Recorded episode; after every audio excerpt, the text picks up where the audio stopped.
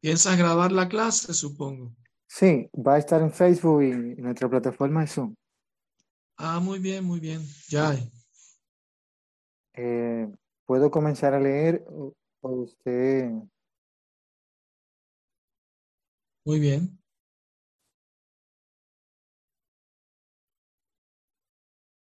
mm, Bueno, Hare Krishna leyendo el Sri Supanisa, texto número uno. Isavasyan idam sarvam yakincha jagatya jagat. Tena tyaktena bhujita matgrida kasya danam. Traducción. El Señor posee y controla todo lo animado e inanimado que hay en el universo. Por eso, uno solo debe aceptar aquella cosa que le sea necesaria y que le han asignado como su cuota. Y no debe aceptar otras cosas, sabiendo bien a quién pertenecen. Significado. El conocimiento védico es infalible, pues desciende a través de la perfecta sucesión discipular de maestros espirituales que comienzan con el Señor mismo. Fue el Señor mismo quien habló la primera palabra del conocimiento y este recibido de fuentes trascendentales. Las palabras del Señor son llamadas paruseya, lo que indica que no son pronunciadas por ninguna persona mundana. Un ser viviente del mundo terrenal tiene cuatro defectos. Seguramente cometerá errores. Está sujeto a la ilusión. Tiene la propensión a engañar a otros. Y sus sentidos son imperfectos. Estando condicionado por estas cuatro imperfecciones, uno no puede dar información perfecta sobre el conocimiento omnipenetrante. Los Vedas no son producto de semejante criatura imperfecta. El conocimiento védico fue impartido originalmente en el corazón de Brahma, el primer ser viviente creado. Y Brahma, a su vez, lo difundió a sus hijos y discípulos, quienes han transmitido el proceso a lo largo de la historia. Ya que el Señor es Purnam, o sea, completamente perfecto, no puede quedar sujeto a las leyes de la naturaleza material. Sin embargo, tanto la entidad viviente como los objetos inanimados están controlados por las leyes de la naturaleza y en última instancia por la potencia del Señor. Este Sisupanisa es parte del Yayurveda y como tal contiene información relativa a la propiedad de todas las cosas que existen dentro del universo. Esto se confirma en el capítulo 7 del Bhagavad Gita 7.45, donde se discuten el para y el apará prakriti, todos los elementos de la naturaleza, la tierra, el fuego, el agua, el aire, el éter, la mente, la inteligencia y el ego falso pertenecen a la energía inferior o material del Señor, mientras que el ser viviente, la energía orgánica, es el paraprakriti, la energía superior del Señor. Ambos prakriti o energía emanan del Señor y Él es el controlador final de todo lo que existe.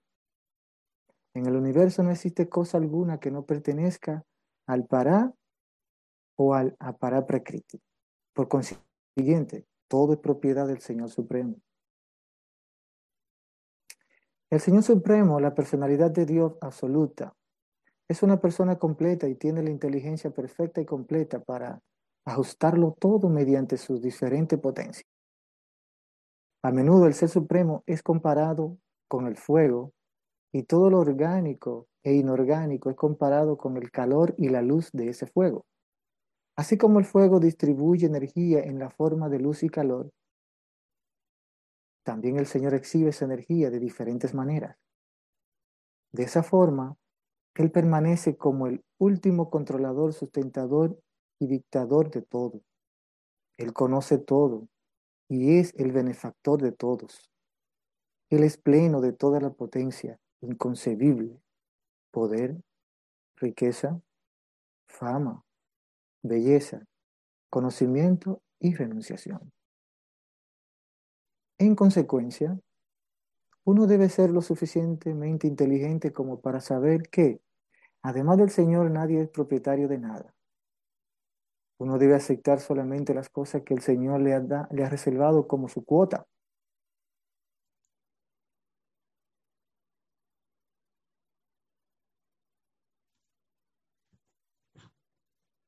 Hare Krishna. ¿Terminó la lectura? Hare Krishna, Maharaj.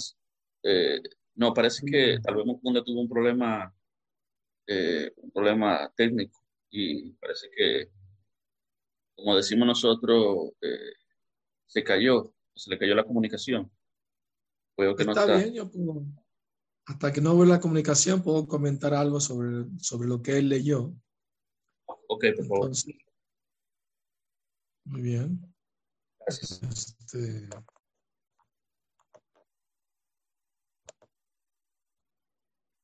bueno, el verso muy importante para hacernos conscientes de que nada se mueve sin la voluntad del Supremo, que Él es el controlador supremo de todo, ¿no? Entonces es un verso muy, muy importante del Sri Sopanishad. Eh, realmente ese libro, cuando lo leí primera vez, en 1974, ya estoy aquí, más Fue que me caí. Fue que me caí. Bueno, ah, yo siempre, he siempre he estado caído, pero ahora se me cayó la conexión, pero volví. Bueno, qué bueno que volviste. Si gusta, puedo seguir Sí.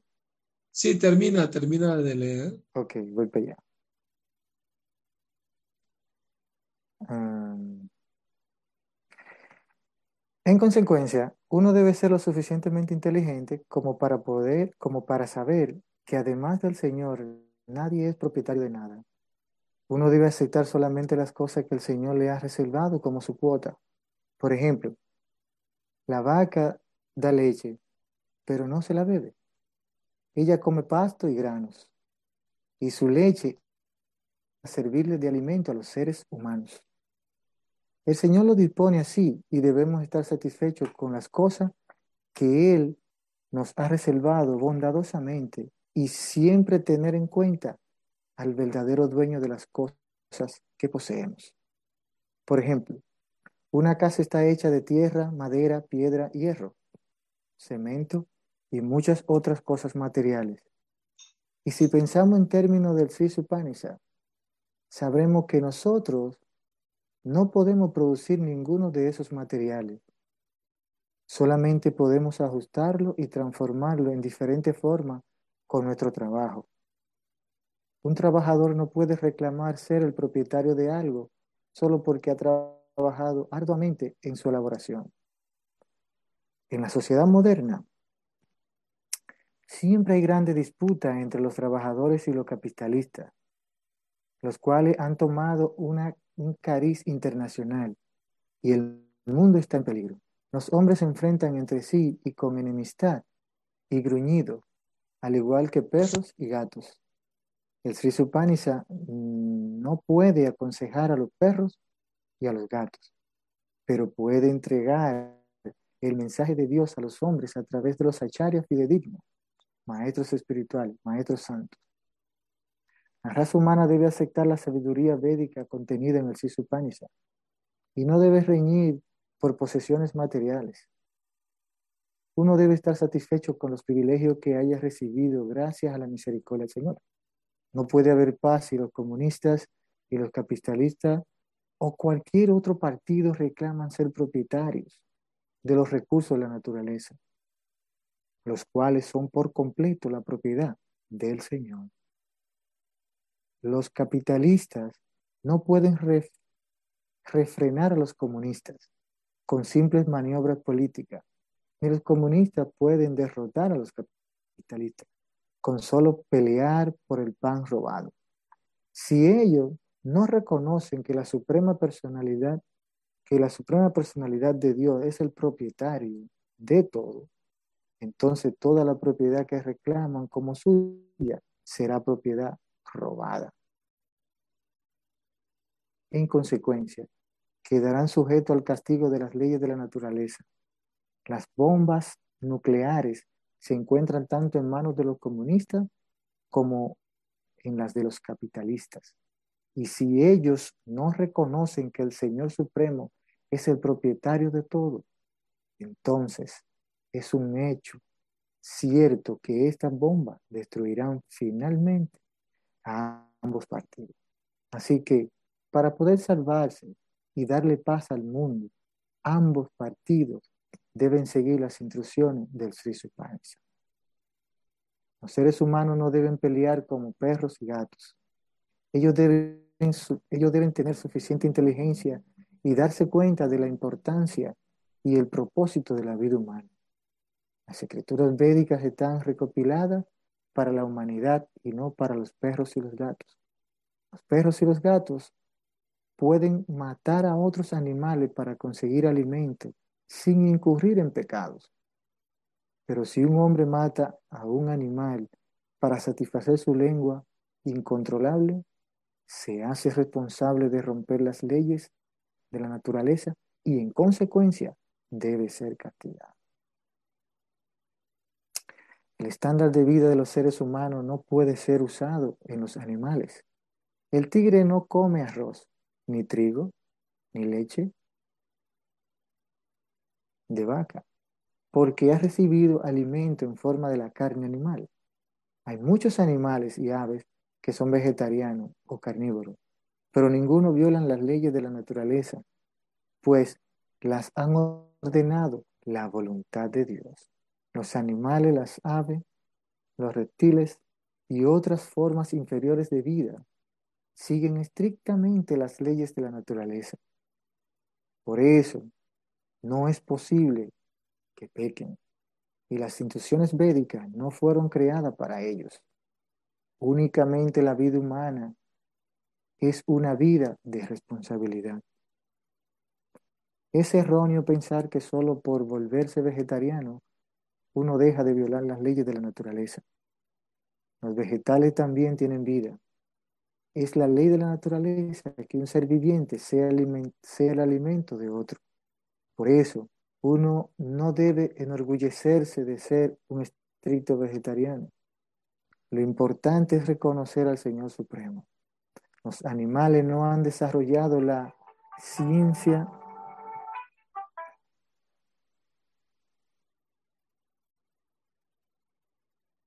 Bien, los animales no han desarrollado la ciencia necesaria para poder la conciencia, sí, la conciencia necesaria para poder reconocer al Señor. Pero el ser humano posee suficiente inteligencia como para de las escrituras védicas y así saber cómo trabajan las leyes de la naturaleza y beneficiarse con ese conocimiento. La vida del hombre peligra mucho si él hace caso omiso de las instrucciones de las escrituras védicas. El ser humano, por lo tanto, debe reconocer la autoridad del Señor Supremo él debe ser un devoto del Señor, ofrecer todo para el servicio del Señor y comer solamente los remanentes de los alimentos ofrecidos al Señor. Esto le permitirá cumplir correctamente su deber. El Señor afirma directamente en el Bhagavad Gita que Él acepta el alimento vegetariano que proviene de las manos de los devotos puros. Por esto, un ser humano no únicamente debe volverse un estricto vegetariano, sino que también debe convertirse en devoto del Señor y ofrecerle todos sus alimentos. Y solo debe comer prasada, o sea, la misericordia de Dios. El devoto que actúa con esta conciencia puede cumplir correctamente el deber de la vida humana. Los que no ofrecen sus alimentos al Señor en realidad comen pecado y quedan sujetos a las diversas clases de aflicciones que son el resultado del pecado. Bhagavad Gita 3.13. La raíz del pecado consiste en la desobediencia deliberada de las leyes de la naturaleza, al no reconocer que el Señor es el propietario de todo. El desobedecer las leyes de la naturaleza o las órdenes del Señor acarrea la ruina del ser humano. Si uno es sobrio y conoce las leyes de la naturaleza y no queda influenciado por el apego o la adversión, necesariamente tendrá el reconocimiento del Señor y será elegible para regresar a Dios, ir de vuelta al hogar eterno. Ya, Shila Prabhupada, aquí ya. Gracias. ¿Qué, qué significado tan iluminador, tan preciso, tan exacto, tan perfecto. Sea, cada palabra que Shila Prabhupada dice allí es la verdad absoluta, tal cual. O sea, está explicando toda la problemática del ser humano y la raíz de todos los problemas que ocurren en la sociedad humana, que es olvidarnos de Dios, creernos los dueños, los controladores del mundo y como consecuencia sufrir las, todas las, miserias que, que vienen por esa mentalidad rebelde. Entonces, ah, cuando leí este libro, el Sri Sopanishad, me quedé totalmente convencido de que Shila Prabhupada es el maestro espiritual que yo andaba buscando. Porque a veces me lamentaba, porque no nací en la época de Jesucristo, hubiera sido uno de los discípulos, ¿no? Para aprender de, más de Dios. Pero Krishna, como está en el corazón, ¿no? Como Paramatma, eh, me puso en contacto con, con Shila Prabhupada a través de su libro, el Sopanishad, y por leer ese libro me convencí de entregarme a, y hacerme monje, hacerme devoto de Krishna, ¿no? Entonces este libro es muy potente, muy poderoso. Eh, todo lo que dice Prabhupada es tan, tan acertado. Cada frase es tan acertada. Entonces, eh, primero uno debe saber cómo recibir conocimiento perfecto. Prabhupada empieza el significado diciendo que el conocimiento védico es infalible porque desciende a través de una sucesión discipular de maestros que comienza con el mismo Señor Cristo. Porque si nosotros por nuestra cuenta queremos adquirir conocimiento, vamos a fallar. ¿Por qué? Porque tenemos cuatro defectos. Cometemos errores, estamos sujetos a maya, a la ilusión, tenemos la propensión de engañarnos y engañar a otros, eh, tener sentidos imperfectos, ¿no? Básicamente eso, ¿no? Entonces, uno por su propia cuenta, sin recibir un conocimiento auténtico, genuino, de una fuente genuina, que una cadena de maestros que viene del mismo Señor Supremo, Krishna, lo único que va a hacer es especular, ¿no? Recuerdo antes de conocer conciencia de Krishna, practicaba Hatha Yoga y era orgulloso de ser vegetariano. ¿no? Eh, era algo no muy común en esas épocas, ¿no? Era, no era ni siquiera bien visto, ¿no? Eh, entonces eh, era como un poco revolucionario. Y el, y el Hatha Yoga en Latinoamérica empezó en Venezuela, con la Ferrier, ¿no? la Fraternidad Universal. La primera sede en Latinoamérica fue en Venezuela. Entonces fue por ahí donde yo me introduje al yoga. Y, y claro, toda la idea de que uno mismo es el supremo, ¿no? Todo, todo es uno. ¿no? Pide lo que quiera y el universo te lo tiene que dar. ¿Acaso el universo es, una persona? Esos son planetas, galaxias. Y a veces hasta el día de hoy hay gente que habla así. Pide algo y el universo te lo va a dar. ¿Quién es el universo? No es una persona. El que da y el que recibe tienen que ser personas. El universo no es, algo impersonal, ¿no? Claro, para la gente que no puede entender la forma personal de Dios como Krishna, se le recomienda meditar en el universo como el cuerpo del Señor. O sea, en el sentido de, de ver las montañas como sus huesos, los ríos como sus venas, el sol y la luna como sus ojos, ¿no? los árboles, las plantas como el vello de su cuerpo, etc. Pero eso es algo imaginario, porque Krishna no tiene un cuerpo material. Pero para, para la gente que no puede entender más allá de lo, de lo material, se le recomienda meditar de esa manera. Pero para alguien que entiende y acepta de que, eh, de que el Señor Supremo no es material, es espiritual, es, es trascendental a su creación material, porque Narayana para Vyaktat, antes de que existiera el mundo material, ya estaba el Señor Supremo allí. Entonces, él, él no tiene ninguna cualidad material en su persona, porque los impersonalistas argumentan de que si tiene forma tiene que ser material, porque no pueden concebir una forma espiritual. No está no la computa su cerebro. Entonces, pero si entendemos el punto de que de la forma viene la no forma, Krishna de su cuerpo emanan rayos divinos y es el Brahman impersonal, ¿no? que buscan los fundirse los impersonalistas. Pero los devotos del Señor consideran eso un tipo de suicidio espiritual no desean esa, esa clase de liberación. En cambio, si recibimos la información perfecta de los Vedas bajo, la guía de un maestro espiritual genuino, vamos a saber las cosas tal como son. Entonces es muy importante entender cómo funciona esta energía material. El verso dice que el Señor Supremo posee y controla todo lo animado e inanimado.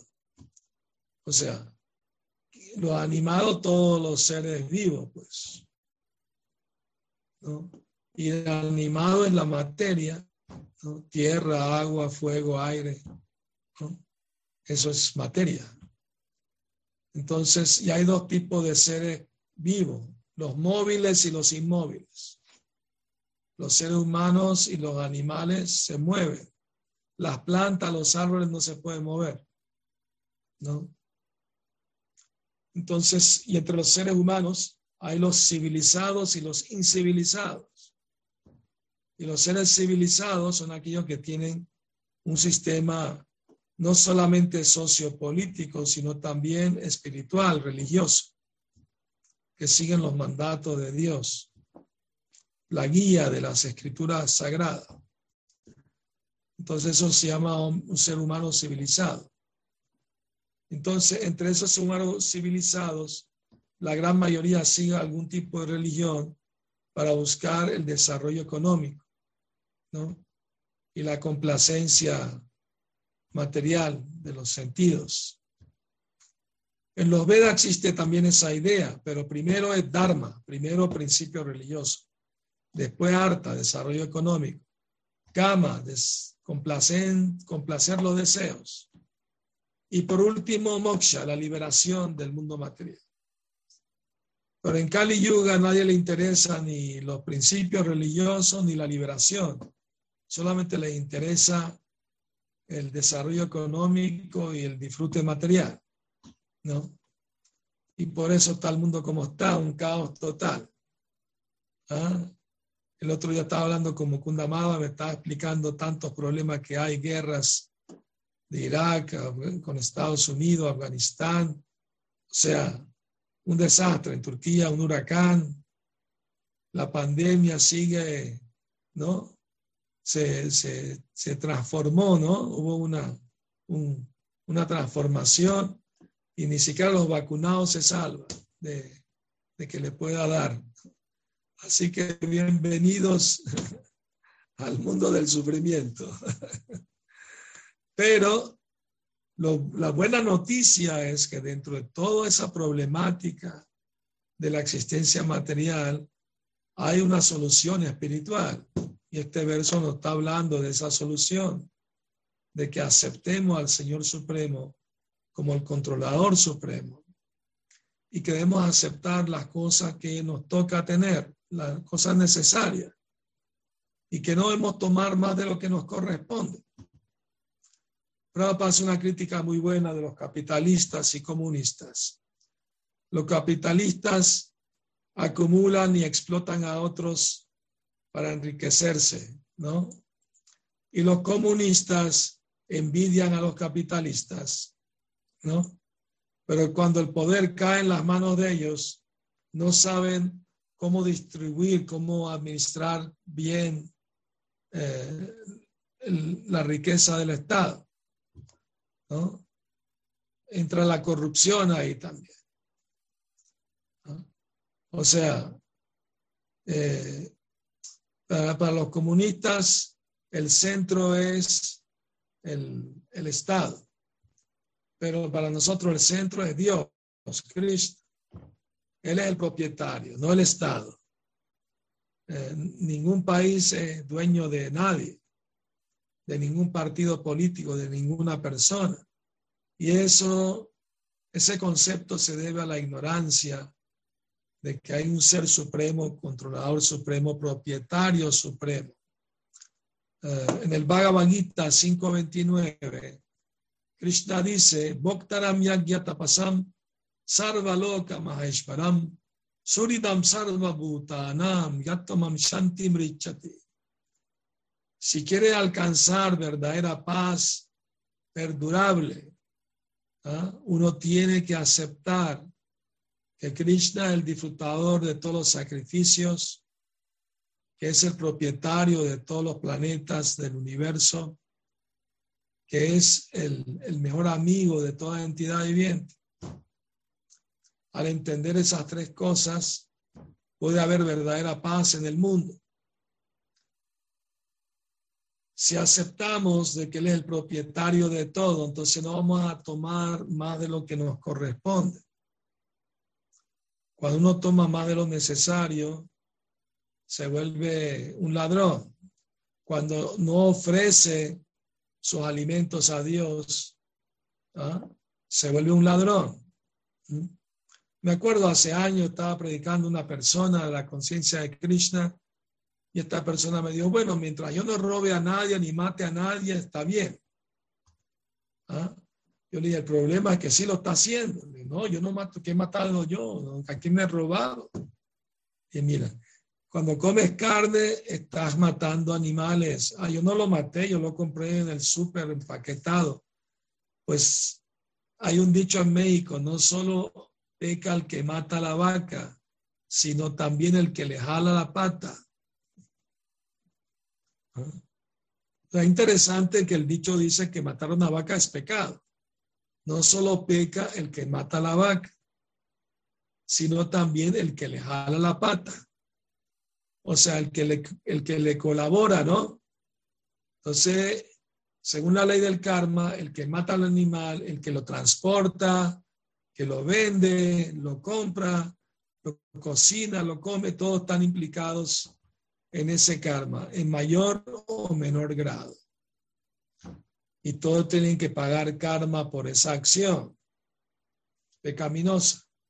Entonces, eh, yo le dije a esta persona, eh, si estás matando y eres un ladrón, porque no estás ofreciendo, ¿no?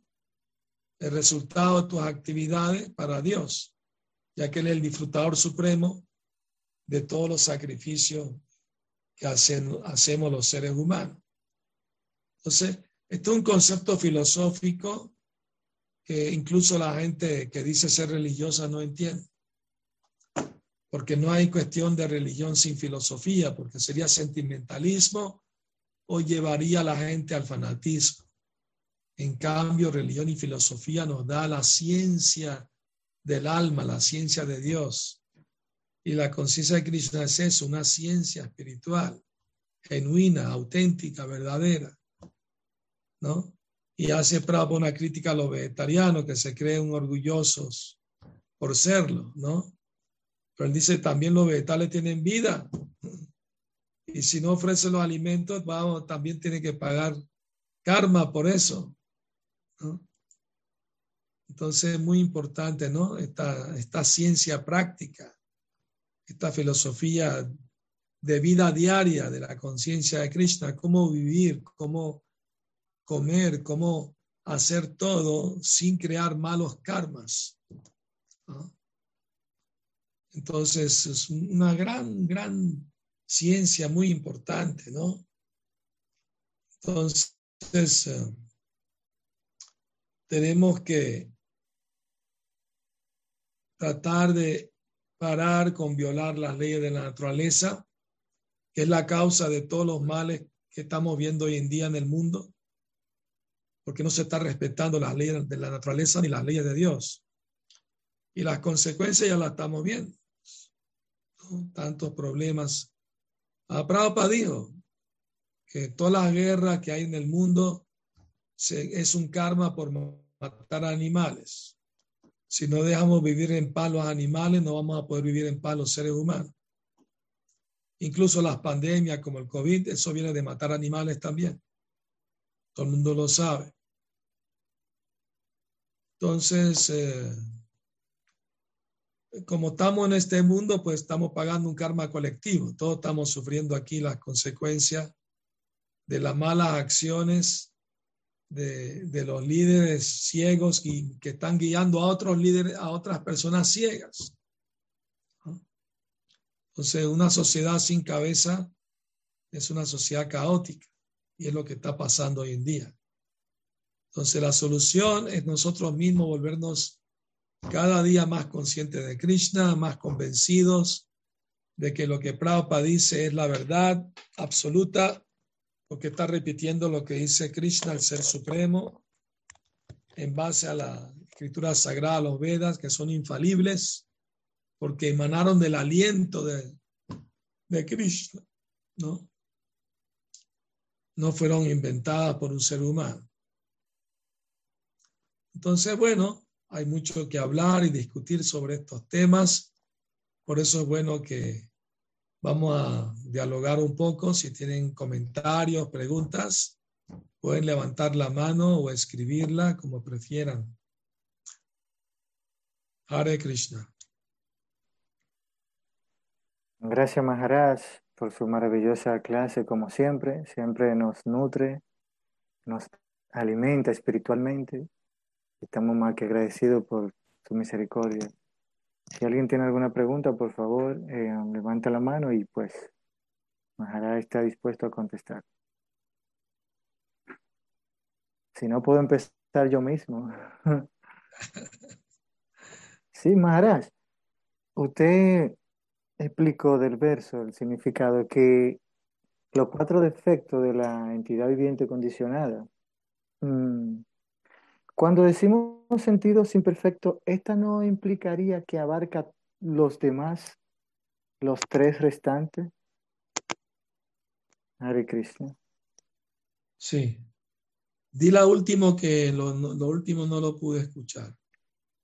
Que cuando decimos sentidos imperfectos, que si esta, mm, como que el desglosar esa así, si no implicaría mencionar prácticamente a los demás.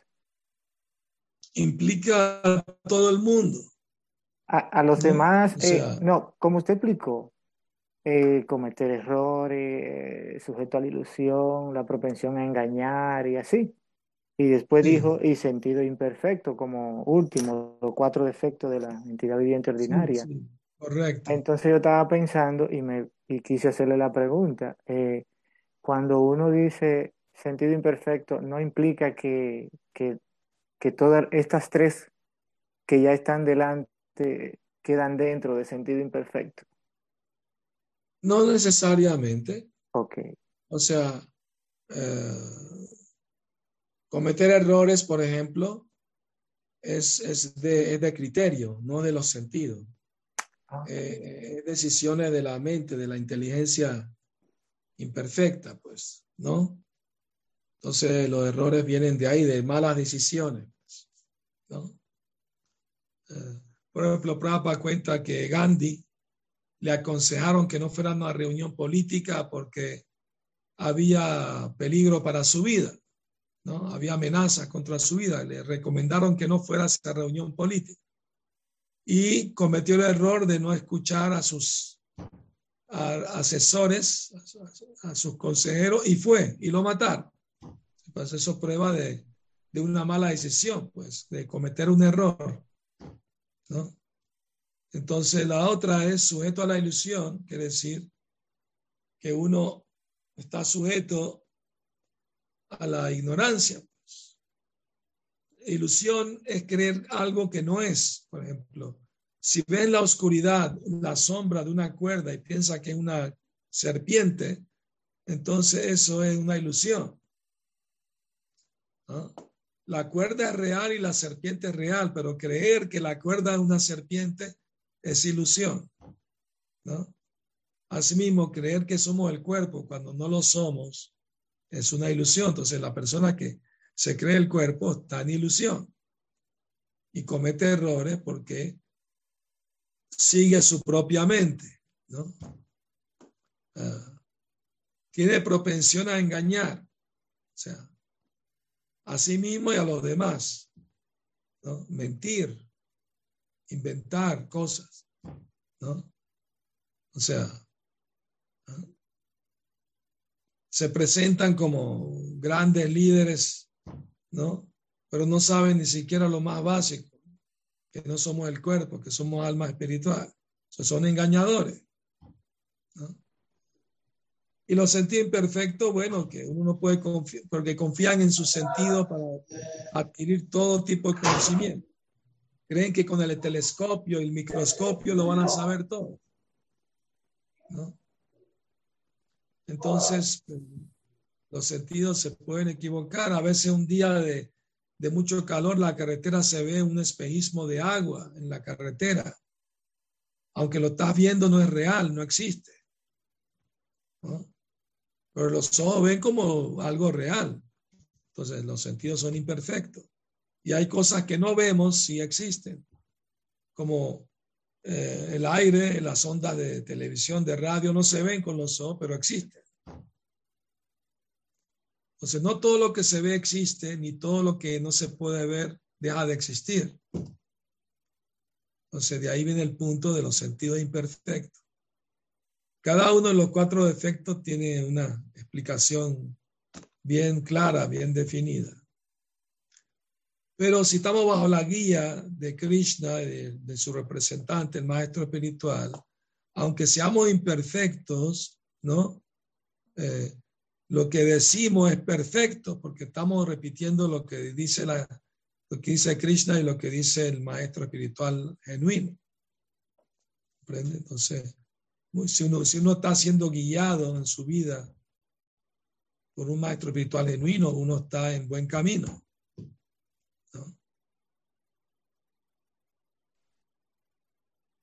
Gracias, Mahara. Muy linda respuesta. La madre de la banga, por favor. Gracias, Maharaj. Tengo una pregunta sobre los cuatro defectos. Y uno de los defectos es eh, engañarles a otras personas, otras personas. Pero hay gente que dice que yo no le engaño a nadie. Entonces, ¿puedes explicar eh, este defecto un poco más? Bueno, quizás alguien piensa que no engaña a nadie. Hay personas honestas en el mundo también, no me explico, o sea, no es que todo el mundo es un engañador, pero la propensión a engañar está ahí, es una propensión, ¿no? Ah, entonces, esa propensión la tiene todo el mundo. Quizás no engaña todo el tiempo, quizás engaña una vez que otra, ¿no? Eh, miente alguna vez que otra, ¿no? Nadie puede decir que nunca mentí en mi vida, nunca engañé, porque está mintiendo al decir eso. Entonces, esa propensión está ahí. Pero se puede controlar, se puede manejar, ¿no? Si uno siempre dice la verdad, entonces no. El problema es que a veces no tienen conocimiento y creen que saben la verdad, ¿no? Ellos creen que no están engañando, pero sí están engañando porque están diciendo algo que no están seguros que es verdad. ¿Me explico? Por ejemplo, hoy en día en los sistemas educativos, escuelas, universidades, ¿no? Enseñan la teoría de Darwin, la evolución, que venimos del mono y todo eso, ¿no? Que el universo se creó de la nada y todo eso. Eso es engañar. ¿ah? Aunque ellos creen que no están engañando, porque creen que ese conocimiento es la verdad, ¿no? Pero eso quiere decir que son ciegos Engañan sin darse cuenta que están engañando.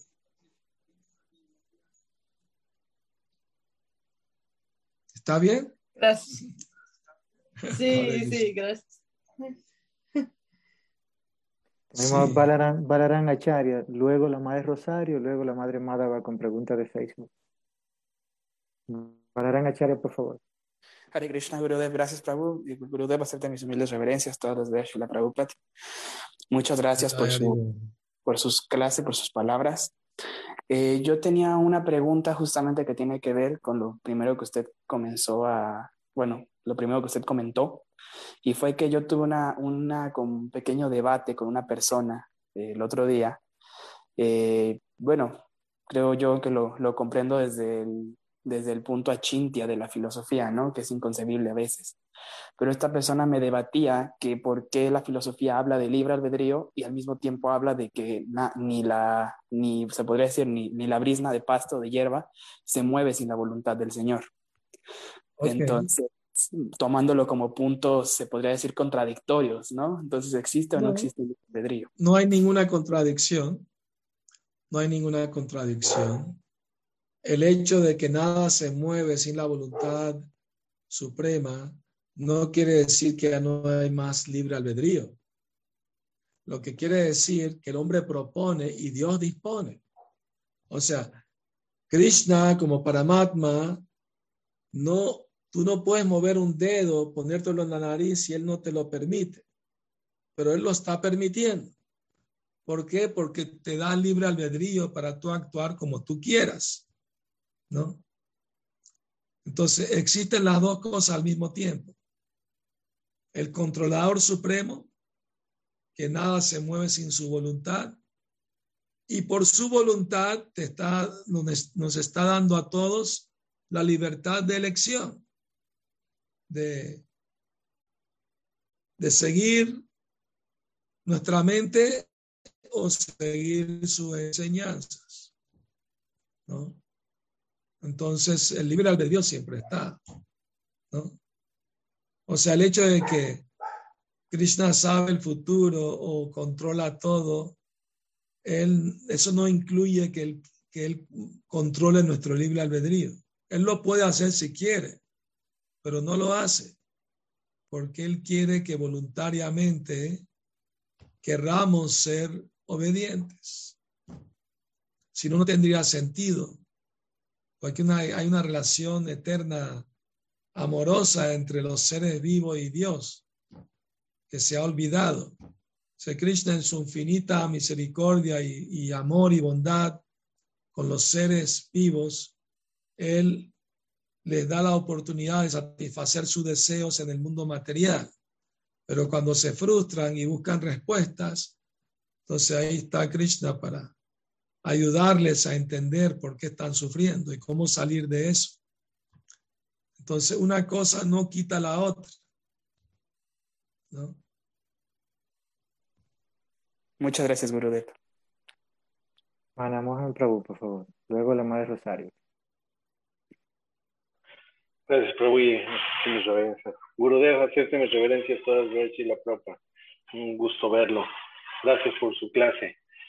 Eh, eh, cuando uno ya em, sabe sobre la existencia del Sit y el Ananda, cuando uno ya reconoce la personalidad de Dios, es, es el último paso al que nosotros tenemos que llegar en este, en este transitar de nuestra vida material para ya podernos acercar más a Krishna o, o todavía tenemos, tendríamos que pasar por más etapas para, para ya poder en algún momento tener la oportunidad de acercarnos más a él, a Krishna. Eso depende de nosotros, ¿no? O sea, Krishna está más que deseoso, más que nosotros mismos de que volvamos con Él.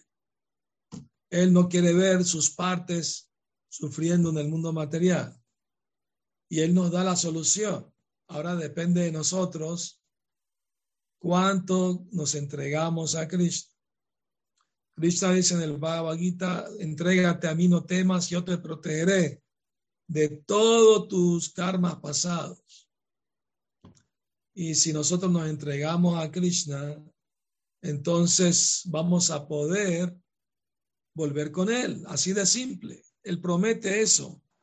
Aquel que entiende la naturaleza trascendental de mi nacimiento y mis actividades como divinas, no vuelve a nacer en el mundo material, vuelve a mí sin falta.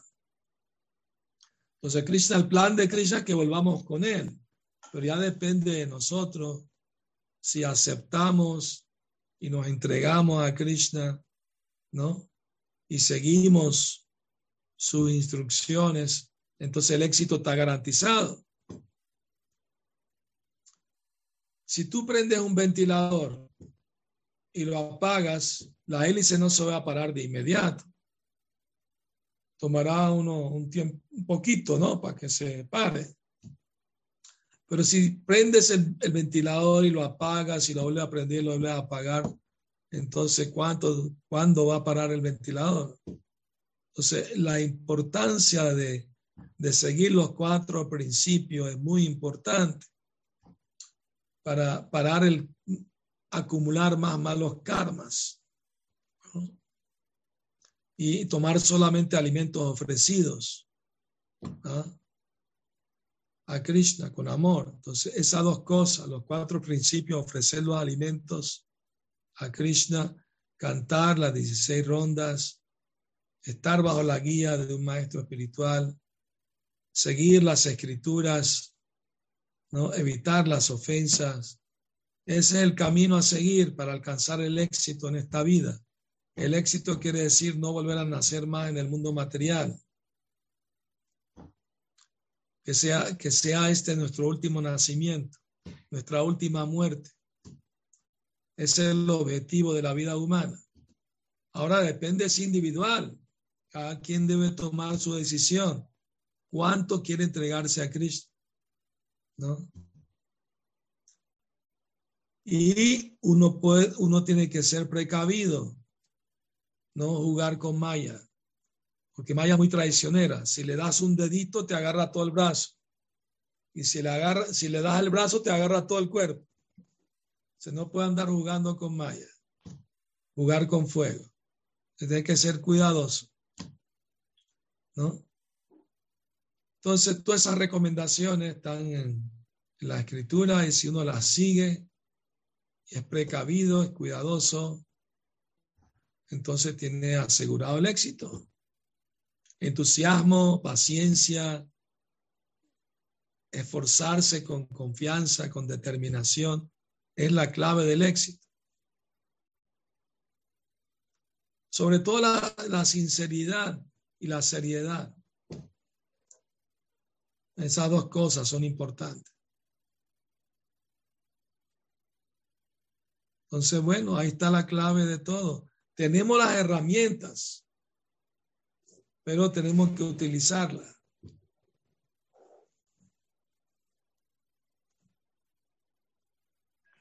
Muchas gracias, Gurudev. Ya, Perdón, me interrumpí. No, está bien. Bien, tenemos la madre Rosario, luego la madre Marta Casado y luego la madre Mara Prilla. Hare Hare Krishna Maharaj, por favor reciba mi reverencia y mi respeto. Hare Krishna. Eh, en, hace unos días estuve conversando con una persona muy allegada y no supe cómo justificar el hecho de la propensión a ser pecaminosos, a los seres humanos, nosotros los humanos, incurrir en pecado y en falta. Eh, yo le hablé del libre albedrío, que el Señor en su bondad, en su misericordia, nos da el libre albedrío para que elijamos un camino o el otro, la manera de actuar. Y esta persona lo que me dijo fue que se sentía como parte de un experimento, porque la, las condiciones de vida humana no serían las mismas si se hubiera tomado en consideración ese asunto de hacernos, de crearnos con esta propensión a, a faltar. Entonces yo quiero ver si usted me ayuda, por favor, a darme una idea de cómo yo puedo justificar eso. Bueno, o sea, obviamente que somos seres imperfectos, ¿no? Con los cuatro defectos ya enumerados. Pero si aceptamos la guía de un maestro espiritual genuino, verdadero, y actuamos bajo su dirección, entonces podemos librarnos de esa propensión a estar cometiendo faltas y cometiendo actividades pecaminosas. O sea, si nací desnudo, no quiero decir que tengo que estar desnudo toda la vida, ¿no? ¿Entiendes? O sea, ese argumento no tiene validez porque está diciendo, nací desnudo, entonces tengo que quedarme desnudo toda la vida. ¿No? Sí. Lo lógico es usar la inteligencia y decir, bueno, nací desnudo, pero ya, ya aprendí a vestirme, pues, ¿no? Me enseñaron. No tengo que seguir desnudo. Asimismo, aunque nacimos con, con propensión a cometer falta, pero tenemos que aprender cómo superarlas porque si no, ¿qué valor tiene la vida humana si no tratamos de mejorarnos? ¿no? Si no tratamos de, de purificar nuestra vida, de acercarnos más a Dios. Así como tenemos la propensidad de cometer falta, también tenemos la propensidad de, corregir esa falta y acercarnos a Dios y, y seguir su, su, sus enseñanzas, su mandato. Entonces, es posible, es, si es, si se puede. Y si algunos lo están haciendo, ¿por qué los otros no pueden? Están buscando justificación para quedarse como están, no quieren mejorar. Están buscando pretextos para no entregarse a Dios. Queriendo decir, bueno, Dios me hizo así, Él tiene la culpa, yo no tengo que hacer nada. así soy yo. Ese es el facilismo, queremos todo fácil.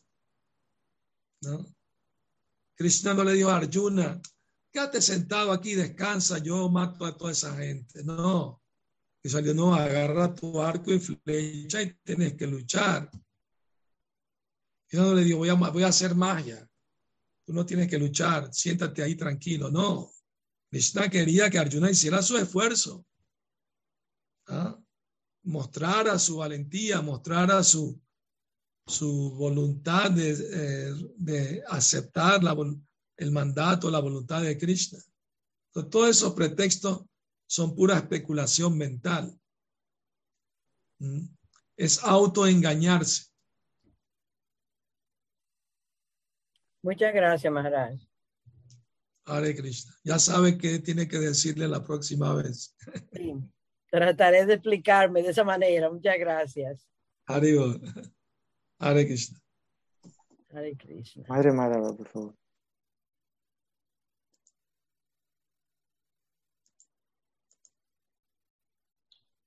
Hare Krishna, la madre Marta, por favor.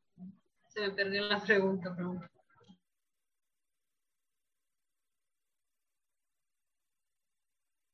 Sí, madre Marta.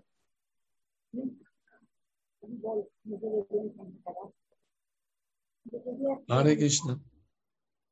¿A dónde nos puede llevar este caos? No se le escucha bien, Madre Marta.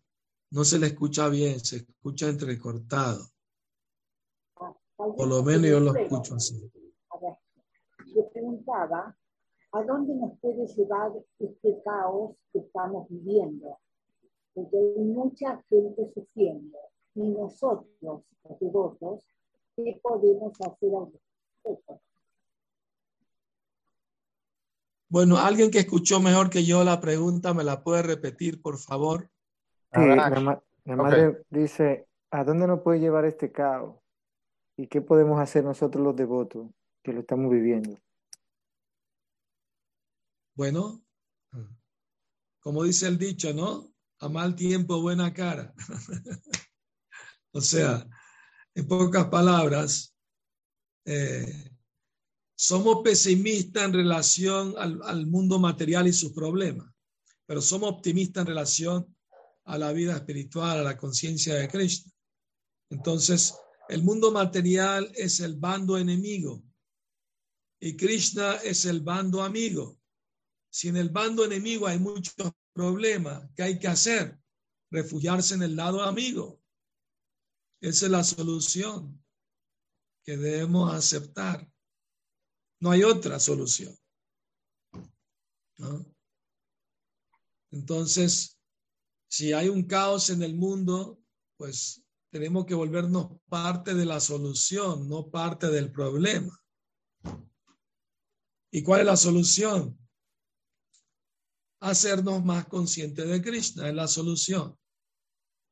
Y ayudar a otros a ser conscientes de Krishna también. Esa es la solución. Ahora lo hacemos sin apegarnos al resultado. Hacemos nuestro mejor esfuerzo, pero no nos tenemos que entrar en ansiedad o, frustración por no lograr las cosas como nosotros queremos. ¿no? Entonces, pero tenemos que estar satisfechos que hicimos lo mejor que pudimos. Es muy importante tener la conciencia tranquila de que estoy haciendo lo que para lo que Krishna quiere de mí. Llevar una vida espiritual sana, genuina, verdadera, honesta, sincera. Eso es lo que se espera de nosotros. Ante este caos, mantener la cordura y la calma. No caer en desesperación, en depresión. Aunque estar, como se dice, pesimista con el mundo material es bueno, porque así nos libramos de, del deseo de querer disfrutar del mundo. Queremos usar las cosas del mundo al servicio de Cristo. Eso sí, y no creernos falsos disfrutadores ¿no? del mundo material, temporal y lleno de sufrimiento. Desde que nos levantamos hasta que nos acostamos, debemos siempre recordar, soy, somos sirvientes eternos de Cristo. Nunca olvidar eso.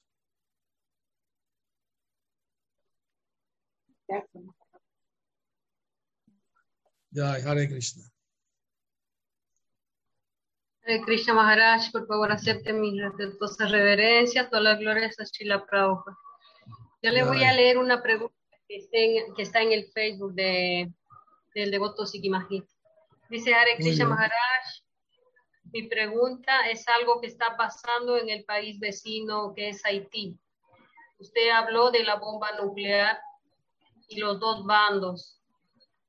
Pero, ¿qué puede decir, ya que han pasado muchas calamidades en ese país y antes de ayer hubo 10 terremotos, dos muy fuertes y también pasó el ojo del ciclón y hay más de 10 mil muertos, aunque la prensa da otra cifra. Wow. Qué tragedia, ¿no? Eh, bueno, bienvenidos al mundo material, ¿no? Donde hay triple miserias, triple miseria. Miserias del cuerpo, enfermedades, dolencias de la mente, ansiedad, frustración, confusión, etcétera. miseria que nos producen otros seres vivos, enemigos, animales que nos atacan, ¿no? Personas. Y la miseria de la naturaleza, terremotos, maremotos, huracanes, tsunami, bueno, mucho frío, excesivo calor. Ese es el mundo material. No es un lugar adecuado para ninguna persona culta, ¿no? Una dama, un caballero, no es un lugar apropiado para, para nadie, en realidad. Porque a cada paso hay peligro en este mundo. Y nos ponemos a ver, a veces la gente se confunde, porque ¿por qué Dios permite que tanta gente sufra? ¿No? Y la respuesta es, Dios no es responsable del sufrimiento de nadie. Nosotros mismos, al quebrantar las leyes de la naturaleza, estamos trayendo como consecuencia todas esas calamidades, todos esos problemas, nosotros mismos. Y sí, eh, eh, Haití es un país que siempre ha tenido muchos problemas, ¿no? Constantemente. Entonces eso es resultado de malas acciones de los líderes y los ciudadanos también.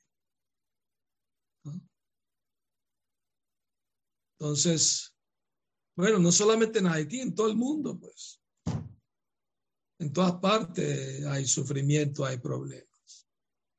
Entonces, de nuestro, desde nuestro punto de vista, ¿verdad? Porque Dios permite tanto sufrimiento. Pero el punto de vista de Krishna es que están pagando un karma, no hay un daño permanente, simplemente las almas abandonaron esos cuerpos y se le va a dar otra oportunidad de nacer en otro cuerpo y seguir sus actividades, su deseo. ¿No? Hay una, hay una pérdida temporal, no hay una pérdida permanente. ¿no?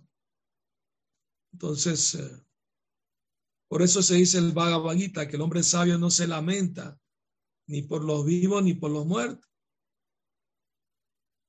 Porque sabe que en realidad nadie muere, todo el mundo es un alma eterna. Entonces, simplemente un cambio de cuerpo, ¿no? ¿Y quién no va a morir? Todo el mundo va a morir tarde o temprano.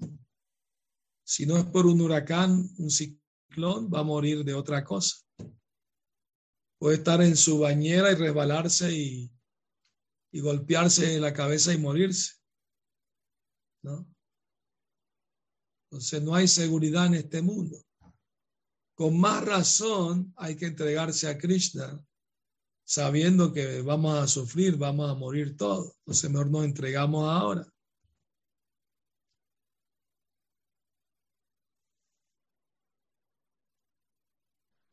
Así que no hay que sorprenderse de que hay mucho sufrimiento ¿no?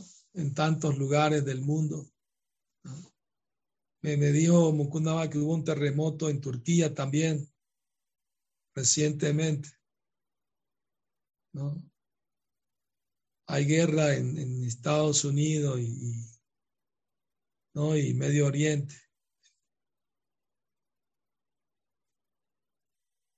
Todos los problemas no van a parar, no van a parar porque es la ley del karma. La única manera de parar con todos esos problemas es que los líderes del mundo se vuelvan conscientes de Dios, cierren los mataderos. Cuando Prabhupada estuvo en Venezuela nos dijo, no esperemos que los gobiernos nos ayuden para nada, porque somos mal negocio para ellos. Porque si la gente se vuelve consciente de Cristo, van a tener que cerrar la fábrica de tabaco, de alcohol, los mataderos, las discotecas, los nightclubes y eso no es buen negocio para ellos. Entonces no esperemos que, que nos apoyen y nos ayuden.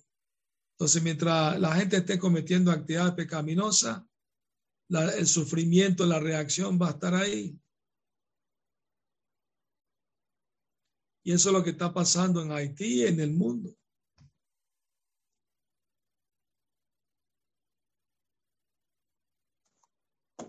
Bueno, Hare Krishna. Bueno, Maharaj, ¿usted acepta dos últimas preguntas?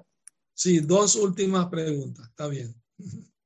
Bien, tenemos entonces a Bhakta Adme y Madre Madhava, que tenía otra pregunta. Muy bien. Bhakta Adme, por favor.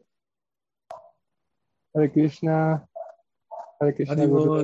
Amén. Por favor, reciba nuestras respetuosas reverencias. tenía, me surgió como una pregunta en lo que estaba comentando hace un momento con respecto de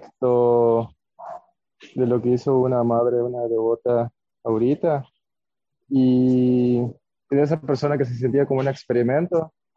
a veces, o sea, Krishna quiere que nos esforcemos, pero mi entendimiento es que Krishna nos hace esforzarnos o más que nada es como demostrar, eso es como yo entiendo, o todas esas pautas del servicio devocional, es realmente despertar nuestro amor pero demostrar que realmente ya no queremos estar aquí en el mundo material, por eso es que, que busca que nos esforcemos. Esa es como mi duda, si realmente con ese esfuerzo es para demostrarle a Krishna que ya no queremos seguir aquí y de esa manera Krishna ya poder eh, ayudarnos a, a, liberarnos, ¿no? Poquito a poco. Y mi otra pregunta era que estábamos tomando un curso de Bhagavad Gita, ¿no? De facilitar Bhagavad Gita y hay varias pues, palabritas que, por ejemplo, Buddhi Yoga, tengo la duda si se refiere a inteligencia trascendental únicamente o es inteligencia en general. Y, y eso. Muchas gracias. Muy bien, muy bien. Buenas preguntas, muy buenas preguntas. Bueno, el experimento sí existe, ¿ah? hay un experimento, no hay duda de eso. Pero nosotros podemos decidir cómo hacer el experimento porque tenemos libre albedrío, ¿no? Es como un científico que agarra una célula, la aparta de las demás células, la pone bajo un microscopio, le, le añade componentes químicos, ve cómo reacciona, saca un resultado. Entonces la ciencia es, uh, hay una teoría, hay un experimento y hay un resultado. De la misma manera, la conciencia de Krishna es una ciencia espiritual y el experimento es uno mismo. Uno mismo lo decide. El experimento es apartarse de las actividades pecaminosas, vida sexual ilícita, comer carne, embriagarse, droga, alcohol, juego de azar. Ese es apartarse de las demás células. Y la práctica del bhakti yoga es el experimento. Con escuchar, cantar, oír, recordar, etc. Ese es el experimento. Y el resultado es la transformación interna que experimentamos, el cambio de mentalidad, cambio de conciencia, conciencia limpia, conciencia de Krishna. Ese es el resultado de la práctica del Bhakti Yoga. La teoría está en el Bhagavad Gita, la práctica es el Bhakti Yoga y el resultado es la transformación interna que experimentamos, que ya no queremos cometer más actividades pecaminosas. Ese es el cambio que se busca con el experimento. Ese es por un lado. Por la segunda pregunta, Buddhi Yoga significa inteligencia trascendental, inteligencia espiritual que viene de Cristo. ¿Ah? Porque en el Bhagavad Gita Krishna dice, aquellos que me adoran con amor, con devoción, que me sirven con amor, yo les doy la inteligencia mediante la cual pueden venir a mí. Entonces esa inteligencia, Buddhi Yoga, viene de Krishna. Cuando uno lo sirve con amor, Él da la inteligencia para que demos pasos hacia Krishna. Un paso que damos hacia Krishna, Él da diez pasos hacia nosotros. Él está más deseoso que nosotros mismos de que volvamos con Él y paremos de sufrir en este mundo material de nacimiento y muerte. Entonces, tenemos que hacer nuestro esfuerzo y depender de la misericordia de Cristo.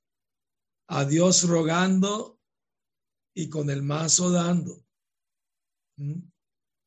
Las dos cosas deben ir juntas. Muy bien. Muchas gracias, Gurudev. Muchas gracias. Hare Krishna. Última pregunta. Madre Madre, luego yo Gaby despide. Maharaj, este, otra pregunta del Facebook de parte de Carmen Gloria Rodríguez. Dice Hare Krishna Gurudev, por favor, acepte mis humildes reverencias. Quiero preguntarle su opinión sobre lo que está ocurriendo en Afganistán, en donde los talibanes se tomaron el poder y sobre todo ah, a las mujeres les están imponiendo todos estos maltratos y prohibiciones, excusándose en que Dios así lo quiere. Bueno, como ha dicho Prabhupada, religión sin filosofía lleva al fanatismo, ¿no? Y eso es lo que está pasando en Afganistán. Los talibanes son religiosos fanáticos. Quieren imponer a la fuerza sus ideas sin primero educar primero a la gente que las acepte voluntariamente. ¿Me explico? Eso se llama, ¿cómo se dice? Eh, fundamentalismo. Fundamentalismo quiere decir religioso que no le importa los sentimientos de la gente. Solamente le interesa las reglas de su, de su, de su religión nada más. Se la impone incluso a la fuerza a los demás. Eso es fundamentalismo. ¿No? Y eso es lo que está pasando ahorita ahí. Me mandaron una foto de Afganistán, de Kabul, unos devotos hindúes que tienen un templo allí de sus antepasados y ellos no quieren, no quieren abandonar el templo, ¿no? Quieren cuidarlo, protegerlo, están esperando que el gobierno de la India los ayude. En todas partes hay problemas, en todas partes hay caos, confusión. Entonces, yo no sabía que los talibanes se agarraron otra Afganistán, me enteré ayer, hoy, de esto. Entonces, así es el mundo, pues. La guerra no van a parar. La guerra va a seguir. Porque seguimos desobedeciendo las leyes de Dios. Entonces esos talibanes son una, fanáticos, extremistas, son peligrosos porque no tienen compasión ni misericordia, matan mujeres, niños, quien sea. Y eso está prohibido en el mismo Corán.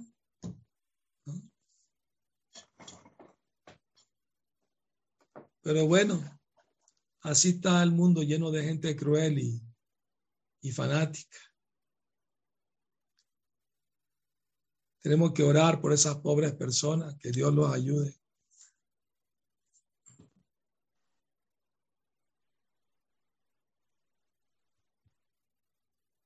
¿Está bien?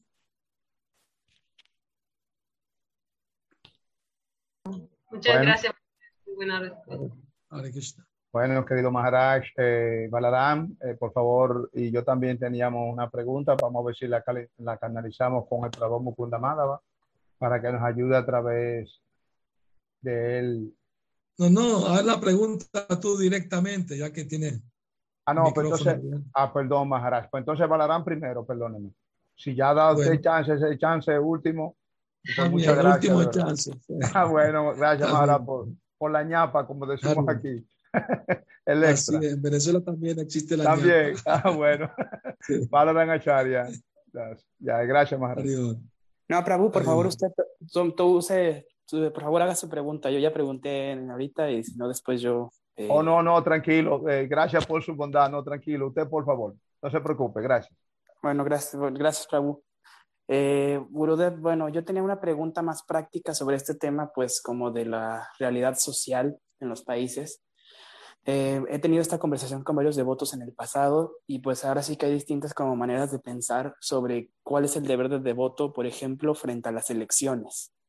Hay quien opina que el devoto pues debe abstenerse de votar, quien debe de anular su voto, que debe de votar por la opción eh, o por el político que de alguna manera tenga una propuesta más moral o no sé cuál sea su, su opinión, Gurudev, y pues en todo caso su instrucción. Mi opinión es la misma opinión de Shila Prabhupada. Prabhupada dijo, yo nunca voté en mi vida por nadie. A menos que haya un candidato que sea consciente de Krishna, ¿por qué voy a votar por esos sinvergüenza? ¿no?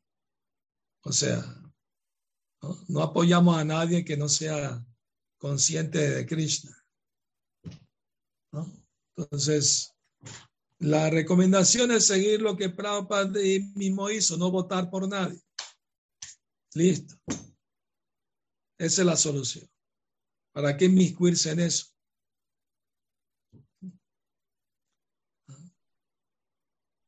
Muchas gracias, brother. Wow, Maharaj, es sorprendente.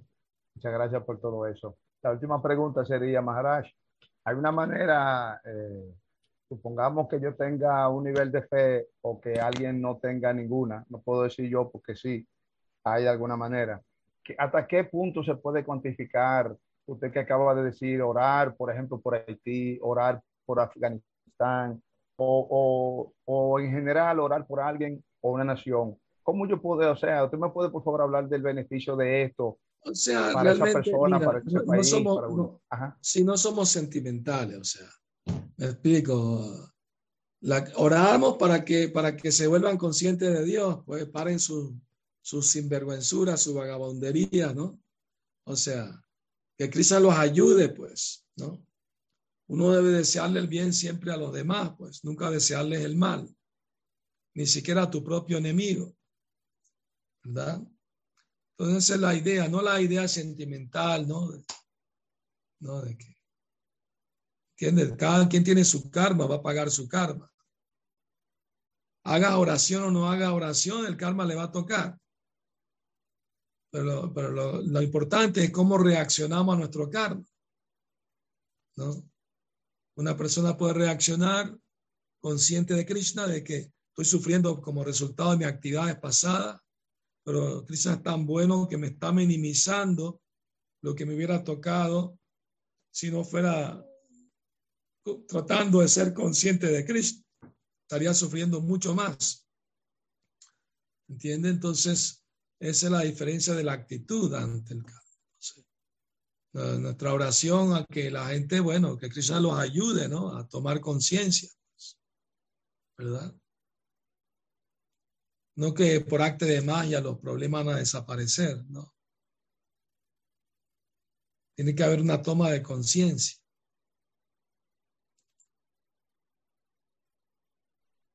Bueno, Maharaj, la verdad que eh, gracias en nombre de todos, porque sus palabras son como un oasis para cada uno de nosotros.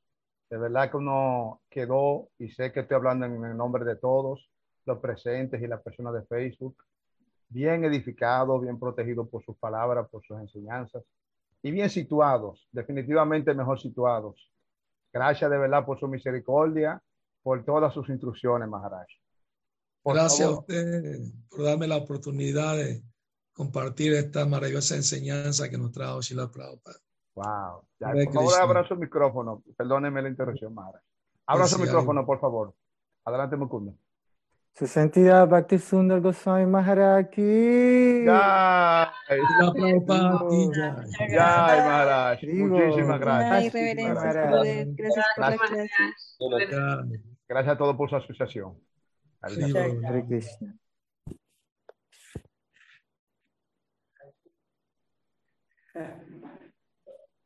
Te quedó algunas preguntas, qué pena. Más adelante volvemos con él. Gracias. Será, eh, por favor, eh, trata de tenerla por ahí.